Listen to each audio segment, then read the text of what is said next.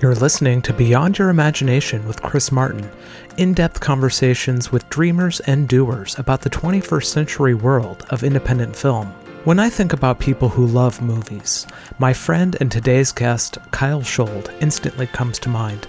An illustrator by trade who created the fantastic poster for this podcast, he uses his passion for film and storytelling tools, from cinematography to scores, to influence his work. In this conversation, we cover a lot of ground, from his first cinematic memory that sparked his imagination to the score that fuels his creativity. We also talk about how movies shift through time, the differences between physical and streaming media, and why quality and control are crucial elements in curating your film library. Enjoy the conversation. All right. Hello, everyone. My name is Kyle Shold. I am a illustrator and graphic designer. I work under the banner of Freshwater Bay Creative here in Vancouver, Washington, and uh, I'm happy to be on the on the show today. Awesome. Well, just so everyone knows, Kyle is not only a good friend, he is an amazing illustrator and he has created the awesome poster for this show, as well as the poster for Getting Work to Work. An unbelievable illustrator. So I can't sing your praises enough, Kyle. Oh, thanks very much. Thanks very much. They were uh, fun to do for sure. Whenever I show people the, the, the poster for this show in particular, it's that podcast robot that gets them every time. It's just like, whoa. I wish I could say that that came uh, came quickly. well, just like everything in life, you know, sometimes the most amazing things just take a little bit of time. Yes, and that one did. well, I personally thank you for the the amount of time and effort you put into it because I I love looking at it every single day. Oh, you're welcome. Thank you. So, what was the last movie that you saw that surprised you? Because you know we can talk a lot about new movies, old movies, but uh, I'm curious what what surprised you recently. The movie I saw that that surprised me would be called. It's called The Train Actually, it's called John Frankenheimer's The Train. It's from 1964. Ooh. And uh, I just recently learned of this movie, um, maybe a month or so ago. Director Christopher McQuarrie on Twitter was talking about it. He he comes on there and talks about certain movies that he uh, that he likes, and I I don't remember how, but the subject came up of trains, and he started talking about the train, uh, from 1964, and, and he just was singing its praises, and it sounded amazing. And I'm like, well, I, I got to check this out, and I couldn't find it anywhere, so I just went ahead and and uh, bought the Blu-ray and uh, sight unseen. Nice. And ended up Perfect. watching it and just just loved it. I, I'm kind of uh, kind of hooked on it these days. But it's it's a great movie about uh, you know it takes place during World War II and it's about moving uh, all of this precious artwork on train that that uh, this Nazi commander is trying to basically steal by moving it from uh, France to Germany, and then you've got a group of freedom fighters that are trying to stop him. And uh, there's just a bunch of stuff going on in there about like, is it really worth it? All of this loss of life to save artwork, and uh, you know, you can't just blow up the train like normally, you know, like Bridge on the River Kwai. Like, let's just destroy the train. Like, no. right. So they got to come up with all kinds of other uh, clever ways to get this train away from the Nazis, and it's it's just incredible. And the the stunts that they do in it, uh, Burt Lancaster stars, and he does his own stunts, and oh wow, um, and then they've got a whole train yard that they blow up uh, for real because apparently it was a train yard that they wanted to change the gauge of track in, but they couldn't afford it. So the movie production came in and said, "Well, we'll blow up your train yard," and uh, it, it's just a it's just a, a very cool movie that uh, I really enjoyed. That's so cool. Yeah, there's something about the 60s and 70s when it comes to stunts that you know they they just went all in on that stuff. Oh, absolutely, uh, and that's that's one of the reasons why I just keep going back to all that stuff. Is that you know I I love CGI and and you know green screen and all that stuff. That that stuff can make really cool movies, but there's something about going back, you know, 30, 40, 50 years or more and seeing what they had to do in camera and having to get you know the same kind of stunts, but they've actually got to do it this time. They can't just hang on wires on a stage, and um, I love everything about it. That's so cool. Yeah, it reminds me of a book I just finished recently by Hal Needham called I think it was called Stuntman. And it was his memoir of how he became a stuntman for Burt Reynolds and Smokey and the Bandit and how he became a director and it's just like that, that whole world of stunts and actual physical you know filmmaking is so fascinating especially in terms of our modern sensibilities Oh, absolutely. And they they still do a lot of amazing stunts today. Mm-hmm. But what I've found is that unfortunately they kind of like cover it up with a lot of like post-production CGI. You know, like the there's um in one of the Mission Impossibles, I think the most recent one, where they uh, they do a halo jump out the out the back yeah. of a plane, and and Tom Cruise actually did it, and they've got the camera guy following him down, and it's like that's amazing, and they actually did it. But when you see it so processed in the final image, uh, it kind of takes it away. It's almost like they could have just done it on a stage. And and I I think something's lost there because when you see them, you know, you go back a few decades and you see them, you know, jumping from car to car or something, you know, it's uh, it's actually happening, and somebody could have actually been really seriously injured, and you can tell. Yeah, it's it's like the ultimate putting something on the line for the craft as opposed to that question of is this really on the line? You know, when when you're literally on a line in a green screen padded room. right, right. And it's and it's all done for our entertainment, which is just insane. It is insane. That is what is most mind-boggling about all this is that it is for entertainment in a lot of ways. I never really thought of it that way until you just said that. But you're absolutely right. They're they're putting their lives on the line. They're blowing things up and they're making all kinds of trashed things, and it's all just to get a couple hours of uh, escapism. Yeah, when you mentioned like modern stunts and things like that, I was thinking about the John Wick trilogy where you know we watched the behind the scenes footage and how they really staged a lot of the stunts and it it's pretty wild what you know stunts has almost turned into an that art of choreography not just of you know you need to be here when this thing blows up. Now it's like you need to be here doing this engaging with this mech that will right. be put in post. And so you're acting with the person across from you while you're both acting from whatever's happening in the computer. Oh absolutely. And and one of the things about those those john wick movies which is so cool is that you know it's conceived and directed by a stuntman, somebody that knows that business and knows what things look good on camera and how to stage them properly. And and then you get, you know, Keanu Reeves and they're doing like all of that stuff, or at least most of it. So then they're able to stage the camera in such a way to actually see it happening. It's not just like cut, cut, cut, cut, you know? Right, right. So, what's going through your brain when you watch a movie as an as an illustrator and as someone who I would classify as a connoisseur of film? First of all, I, I just need to say that like I just love movies. Again, it's my favorite subject, uh, and I when I watch a movie, I like it to be as much of an event as possible. I'll watch, you know, I started up. My favorite is just to see it start up with the production company mm-hmm. credits, mm-hmm. going through those opening titles you know, even if it's a movie I've seen multiple times, I just love how it begins and like what kind of a journey is the storyteller going to take me on?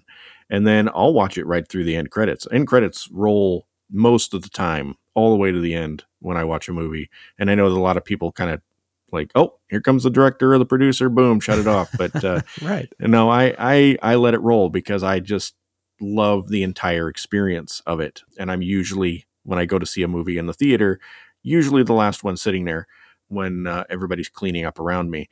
So I'm sure they love that. But uh, uh, what's going through my mind uh, as an illustrator, I mean, it's really just more about the like the storytelling and the compositions that are involved. And usually I like to just watch it and, and experience it. I'm not like trying to overthink it like, you know, oh, this is how they did that, or look how they set up this shot, unless it's something that just really stands out to me. I save that stuff for later on if I end up watching it again or or if it's something that just just really kind of grabs me like oh wow look how they they put that lighting in the doorway. Now it's red when the scene changed to give it a more menacing tone or something something along those lines.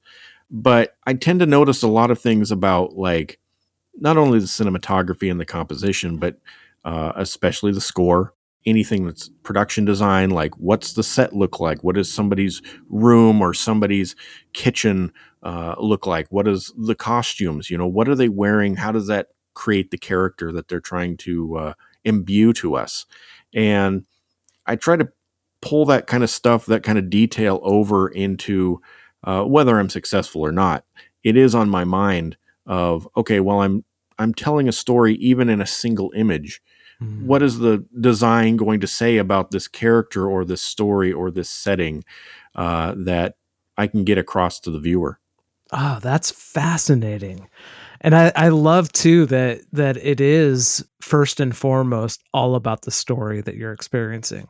I don't see how it can't be. I mean, that's that's really what I love most about the movies is just this uh, escapism. I mean, really, if we're going to go into it, movies movies are kind of like my my vice, my mm. drug, if you will. yeah. Of how do I excise myself from reality for a little while? Uh, some people do video games. I've never been much of a video game person. I've always loved the storytelling involved of like, okay, somebody's got this idea, and how do they communicate it?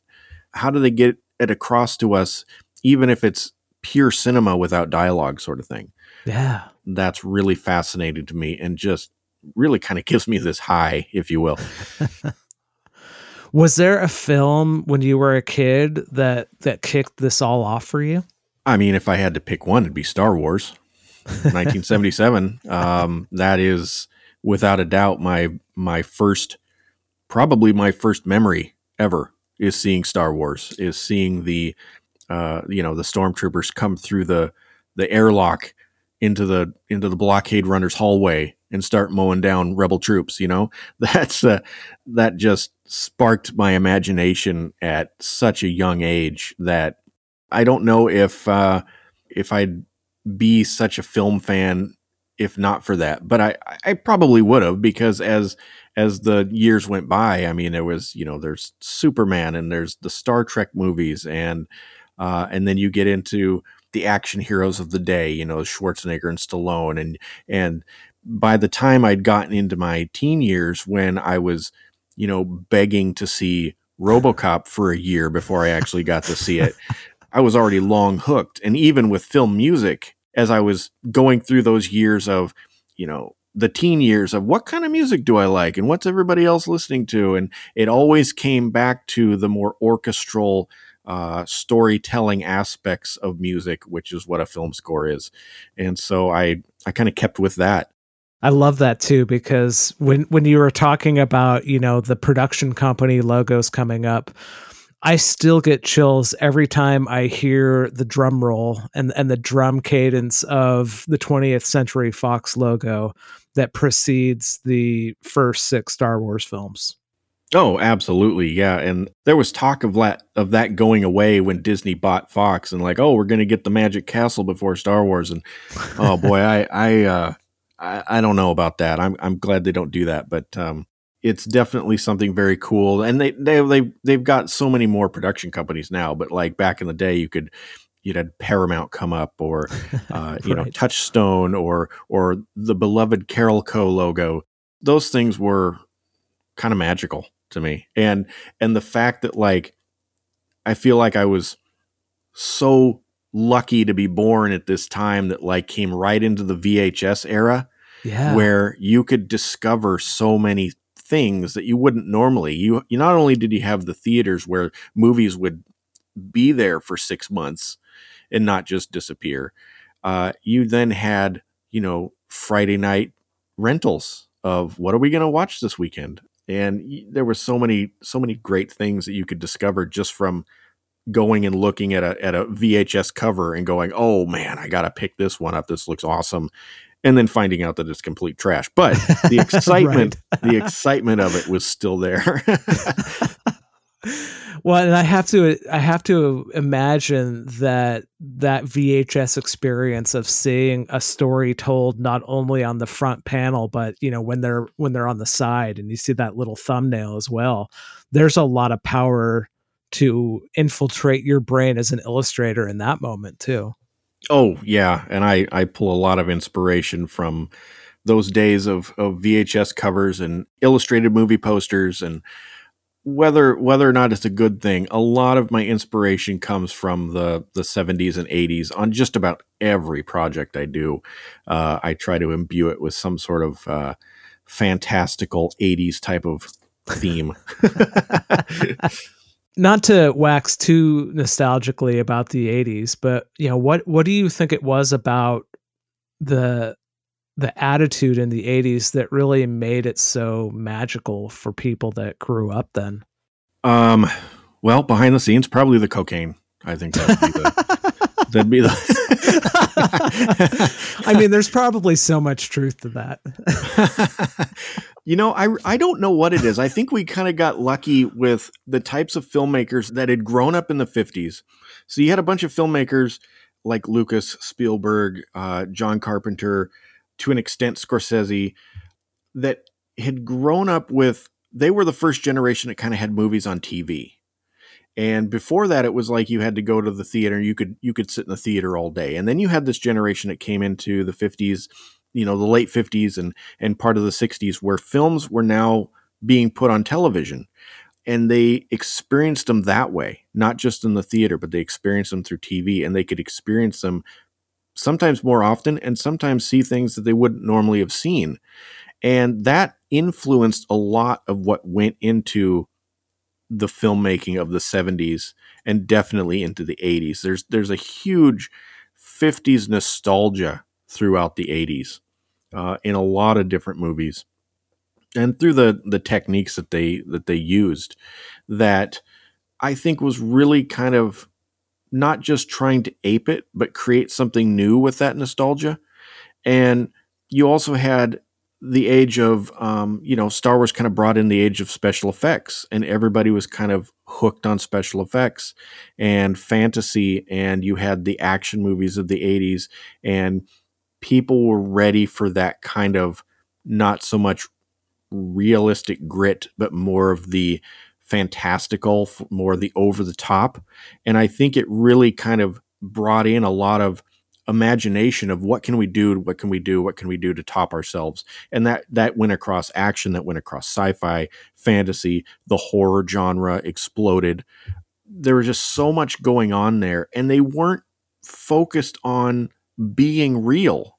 There wasn't this if they made a space movie you know they weren't going to nasa and getting their their scientists to, to, come over and go, well, is this real? We've got a theoretical physicist on uh, staff now, and could this actually happen? You know, that seems to be part of the marketing of all of these movies now. Of like, well, look how real it is. And back then, it was like, how cool can we make it?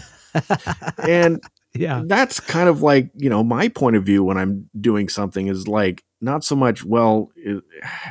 how real is this? How how much does it fit or work. And it's like, well, if it just kind of looks like it could work, but it's mainly cool, that's what I'm going for. That's such a really interesting perspective too, because as someone who loves documentary, I I want all of the realism to be in documentary, but I want my I want the non-documentary films that I see to have that possibility that it could be real, but it doesn't need to be real. So it's like take Interstellar for example. I remember there was a lot of, you know, this isn't real. How could this possibly happen? And yet at the same time it's just like just give me a scenario where it could happen. It doesn't need to actually be real. Yeah, but even Interstellar, they're they're they're talking about you know they got Kip Thorne on there talking right. about well this is this is what a, a, black hole would really look like, and I'm sitting there going well that's really cool you got some cool visuals, but give me 1979's black hole any day that has almost zero scientific credibility and yet man it looks cool. That swirling blue uh, funnel out in space and you've got then you've got uh, crazy giant glowing asteroids smashing through the ship and people running across gangways to get out of the way. They, you know i'll take that stuff over interstellar any day. Yeah because really it shows i think the product of an un an unhindered imagination to put yourself in a position that you'll never be in and try to create something new and unseen. Oh, absolutely. I mean, look at the difference between like, uh, uh, you know, 1956 uh, or 57's Forbidden Planet, mm-hmm. and how unhinged the the the science is there, and yet they're they're trying to do things like there's stuff in that that I haven't seen in anything else. Like, you know, they get into these force fields to protect themselves from uh, the inertia of stopping from going at light speed, right, or slowing down. Uh, that stuff is, you know, super cool. Does it? Does it? Does it work scientifically? No, but it's it's so neat to think in that regard. And then ten years later, you know, before we've even you know set foot on the on the moon, but there is a space program. You've got Stanley Kubrick's 2001, which is so different in how it approaches all of that kind of stuff where it's like okay we want to be as realistic as possible in what it's like to actually be in space with the weightlessness and all of that but i i kind of miss the days of just unhinged imagination of like what would it be to to go to Mars and land on it and just be able to step out of the ship and breathe and there's there's Martians running around like I think we're missing something from that and which is why I just continually love to discover, you know, the older movies from that era. Yeah, for sure. It's funny you mentioned 2001 because if there's one example of how much of a reality I don't need, it's like the 20 minute scene where it's showing like how fast things really move in space. Oh, right. it's right. just like, you know what? I, I didn't need to know that, Stanley. Well, I mean, except at the time, you know, nobody understood that stuff. That was almost like trying to be documentary right. in in what he was showing. And it's it's similar to like, you know, the the 60s James Bond movies being almost like travel logs of like look look how beautiful the bahamas are and look at the look at the bar at the hotel and and they focus on a lot of that stuff because people weren't traveling as much and you get to you know contemporary type of James Bond films where it's just about move, move, move, move, move. You know, look at this scene, but we're we're already moving on. It's not about like looking at how beautiful something is for five ten minutes. It's about moving that plot along even faster. You bring up a really interesting point, though. Whether it's you know the science in our science fiction or what is available to us, you know, like on streaming platforms. It's like it's almost like we have the curse of too much at this point and it and it really affects our imagination. I don't know if it's if it's so much having too much. I think it's just the easy access to all of that. Like you can sit there and, and scroll through Netflix or whatever your streaming app is, you know, just endlessly and you're just looking at thumbnails and there's just so much there that you have instant access to. It's like well what do i pick? What do i pick? And some of those thumbnails are just terrible. I'm like why did they choose that? You know it's a movie i've seen before and they've chosen some thumbnail of, of a of a side character that really doesn't mean anything. I don't, I don't know what they what they're doing but you know compare that to like going to the video store where you had maybe just as much of a selection on the shelves but you weren't just scrolling. You could you could stand in front of a section and kind of like look and see what was going to catch your eye and then pick up that box off the shelf look at the back see what the description was see who's in it see who directed it all this stuff. And now it's almost like just click on the thumbnail and start it up and you might have to do a little bit more research to find out if it's really something you want you know look up a trailer or something but at the same time, it's really just kind of like there's all this stuff that you could just watch now, just right now. And and how do you get to it?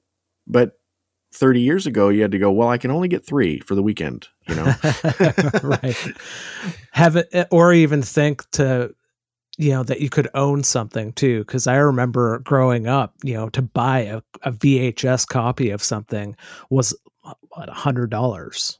Oh yeah yeah. And it was like that it was like that into the 90s uh, before something was released. I used to work at a at a, a video store in the mid 90s and if it was not out yet it would cost you a good 80 90 bucks but you had to wait for the street date and then it would drop down to the reasonable rate because they didn't want anybody you know they wanted to keep that theatrical thing going. But i i remember you know my first movie i probably bought on my own was 1989's batman on vhs and i pre-ordered that like several months beforehand and i think i paid like 35 or 40 bucks for it you know, because I just had to have that movie. But yeah, it was it was pricey. yeah, I think I think back to that time, and and I think I really by the time I really started getting into movies, it was the age of the video club where you could, you know, put the little stamps on the form and pick like 10 movies on VHS and they'll mail oh, them to right. you. And, and you got to buy like three in a year or something. Right, right. I'm still not sure how they made money on that. That stuff. oh, I don't think they did, which is probably why they're not really around. You know, apart from streaming media, of course. But of course, you know, they they went away pretty quickly. Unless it was a juggernaut like you know uh, Disney or something like that. Yeah, now Disney has their own club now. Exactly. Literally all of the clubs. Yeah so it, it is interesting to talk about physical media because I, I know you are a huge fan of physical media even to today because you know you mentioned 1964's The Train and how you bought the Blu-ray sight unseen. Funny side note, you know, I, I will literally buy a movie on on Blu-ray or DVD that I haven't seen yet. My wife just looks at me going, "What if you hate the movie?" I'm just like, but you still got to get that thrill of buying a movie on uh, and adding it to your collection. And so, you know, for you, what is it about physical media that just you still put down the money for? First and foremost, I think that you're getting a better visual and audio experience by buying it. Uh, you know, no matter how good streaming gets, it's never going to have the same kind of quality as a Blu-ray or even a DVD sometimes. And now they've got you know the 4K Blu-rays, which can give you an even better picture. Which I, you know, I I've kind of started to get into that if the price is right. Um, right. But it's really comes down to for me just like I said, I, I I grew up in the age of the of the video store, and I like having that kind of tactile. It's not ephemera. Like you, you when you when you go onto your streaming service and you're you're scrolling through and you've got all these thumbnails and you just click on one and it starts up and then you watch it and it's done and it it's there's no effort to it. There's no there's no event to it really. It's it's like okay I've just watched a a piece of content you know? It's that word content now yes. that every there's no there's no films there's no movies. It's content. And i feel like when you're when you're watching it on streaming, you're watching content. But if you actually make the choice of going, I love this film, I love this movie, and I want it to be, when I watch it, I want it to be in the best possible quality I can get it.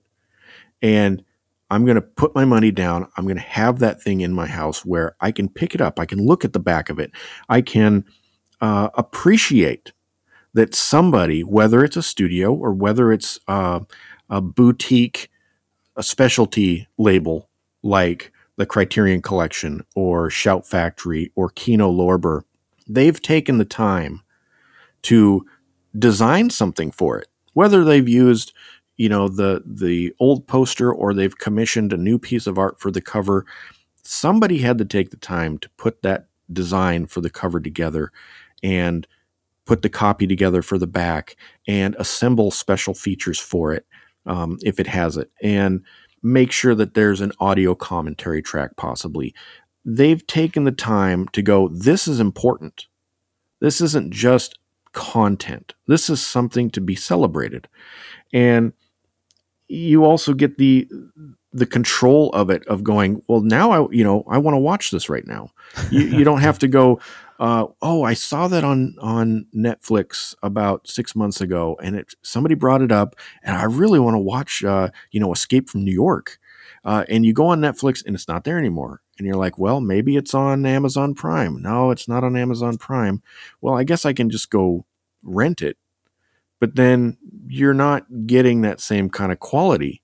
You you know you're you could rent it digitally. You could even buy it digitally until there's some sort of problem with the rights and they go nope we've we've taken that off of our service now. And you go well wait a minute i spent $15 on this digital copy. Well yeah we we lost the rights to it and and now it's not here. Uh, well great so you're just leasing it at that point uh, until they decide to take it away from you.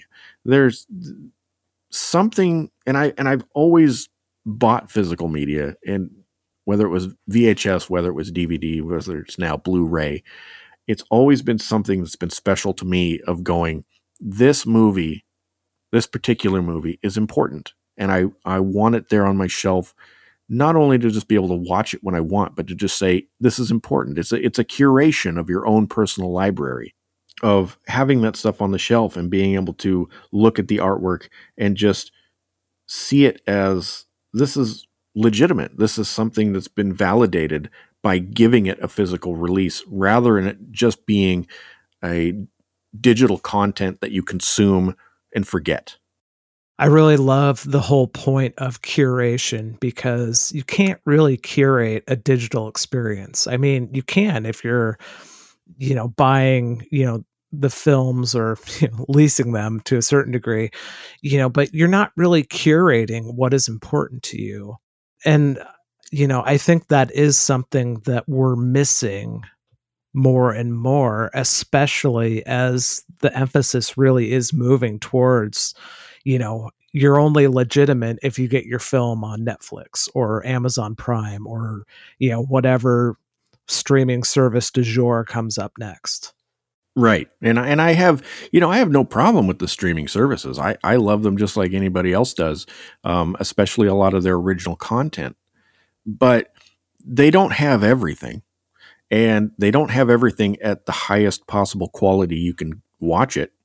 Um, I can't tell you how many times I've watched uh, a movie on a streaming service where the sound is just sounds pinched or the the dialogue is quiet and then the music blasts and it's like well is that the compression? Is that how they've mixed it for the for the site? I don't know. But when you buy something on physical media, for the most part, and there's there's stuff that hasn't been released very well, but for the most part, somebody has taken the time to say this film or this TV show or what have you is important, and it deserves to have the best possible uh, definitive release of it and here you go. And now when you watch it, you're getting your best possible picture and sound. And I and I just there's something about that that's important to me that when it's on my shelf and I go, okay, nobody can take this away from me, uh, if unless I scratch a disc or what have you, it's there for however many years I want it there, and I can watch that when I want it, and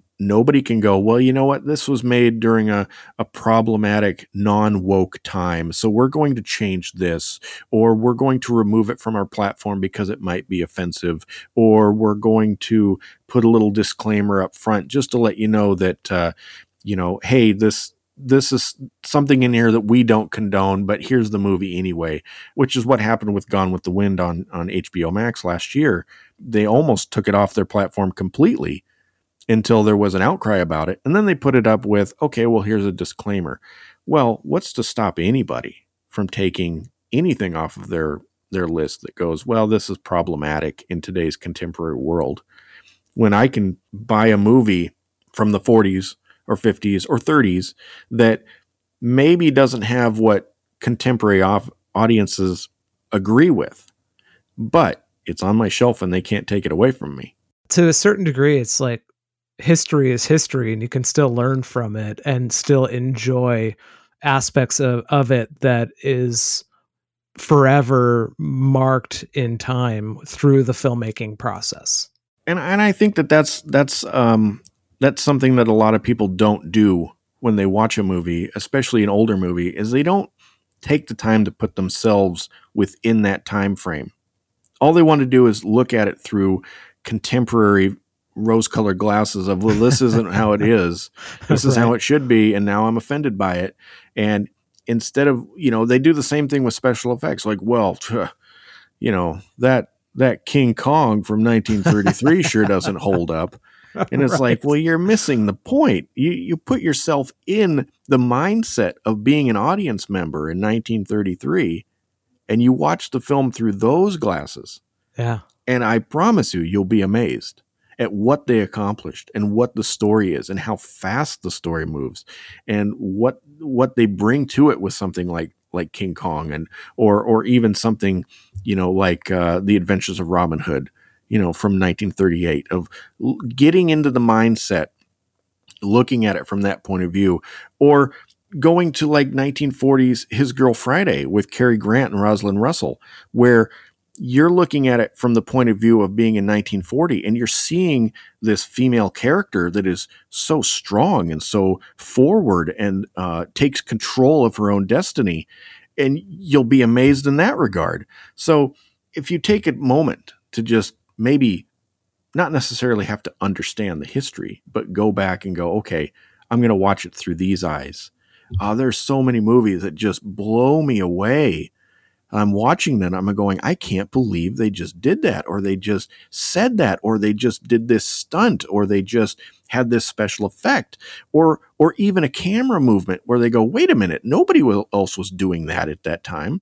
It's stuff that just that just fascinates me and excites me to no end. It is interesting too. Not only I think does physical media allow you to curate that experience, like you you mentioned but I do think that there is a level of support and understanding of who made the films that's different when it comes to physical media as opposed to streaming platforms. Because one of the things that I've noticed is it's kind of hard to know who the crew is, who was the director of photography, who was the director. And it's like streaming is more about the platform and not the creators themselves. Yeah, I would agree with that. I think that uh, I don't want to call it a problem because everybody's got their different ways of doing things. But right, yeah, I think that not knowing who's making it, which is which is why they, you know, they they have to put up like, you know, here's this movie by so and so who made this movie you saw three years ago, right? right. Because nobody knows who that producer is or that director is, um, or you know, they they might know a, a movie star, but as far as people behind the scenes I think that a lot of people kind of dismiss that or just don't worry about it. Yeah, because that's something that I find that part of the my curation patterns is it'll be a director that I really enjoy, and so I want to collect his works, or you know, like uh, uh editors that I enjoy, like Walter Murch, for example. It's like I want to watch everything that that man has edited and directed because of the way that he approaches his craft and I, I think that's kind of how I've thought about curation in the past. Oh, absolutely, and and also with the point of curation, it's it's like you can make your own. Imagine going into a video store where everything on the shelf you love, and you look at it and go, "Oh, okay, well, uh, any one of these I can grab, I can put in, and I'm going to love it at any time, and I don't have to worry about like." Is the streaming service you know, recording every time I start and stop and pause the movie? Are they? am I just being added to the statistic of of whether or not this should be up on their platform or not? You've got more options, and there's there's even things that aren't streaming at all that you can only get on physical media still that are just amazing. And the fact that like some of these boutique labels that you know, like whether it's Criterion or whether it's Arrow Video or whether it's Kino Lorber, they just care there's a label called Blue Underground that just Ooh. released uh, the Final Countdown, which is a 1980 kind of a sci-fi time travel movie with the USS Nimitz. That, like, why does anybody care about this movie? It, it's not like it. It's not like it blew the doors off of cinemas. It's not like anybody talks about it today. I actually think it's a really cool movie. It's kind of like this extended Twilight Zone episode but Blue Underground took the time to go, this is important to us. We're going to put this out for you and we're going to make it the best quality we can. We're going to we're going to give it a brand new 4k scan. We're going to um, give you all kinds of special features for it. We're even going to include the the score on cd with this release. Oh, wow. and we're going to put it in a packaging that like has a reversible cover. It has a slip case with this lenticular cover that like the nimitz kind of disappears and appears inside of this Ooh. this big swirling storm. And it's those sorts of things where they like i was saying it it kind of brings a legitimacy to it. It Mhm. says this is important to us and hopefully it's important to you. And when you have that sitting on your shelf you go that's important movie When you mention lenticular design, I'm just like, ooh, that's exciting. I, ooh, I want more of that. right and who's who's doing that. like you don't get that scrolling through uh No, you know your your streaming service and go oh there's final countdown and uh yeah i don't know what this is i'll click boom oh it's over boom now you've got this like this this cool thing that goes look look what i can I can show you and somebody said this is this movie's important enough that we're going to go the extra mile and we're going to include this this crazily almost useless design on it but it says it's important yeah. Nothing says it's important like investing dollars in obscure printing technology. on an obscure movie yes of course So speaking of scores, is there a score that you return to time and time again that that really just inspires you and, and gets your creativity going? I'd say anything from jerry goldsmith will do that Nice. but let me see here. If I had to choose one specifically for this question, I'd say probably uh, Basil Poledouris's Conan the Barbarian. Hmm. I think that that's just a, a spectacular score all around. Especially there's a there's a re-recording of that entire score from 2010, I believe, and it was conducted by Nic Raine uh, through I think the City of Prague orchestra or philharmonic, something like that. It basically takes like what Poledouris's original desires for the score were going to be because he he recorded originally in 1982 with uh, I think like a Hungarian orchestra that just couldn't exactly hit what he wanted, and that score is still amazing on CD as as he conducted it. But this this re-recording, this reconstruction of it that uh, that Nic Raine did uh, in 2010 is just amazing, and the sound is just spectacular. And so I keep kind of coming back to that score. If I'm looking for something that's that's really gonna kind of get the the juices flowing, that's that's a great one.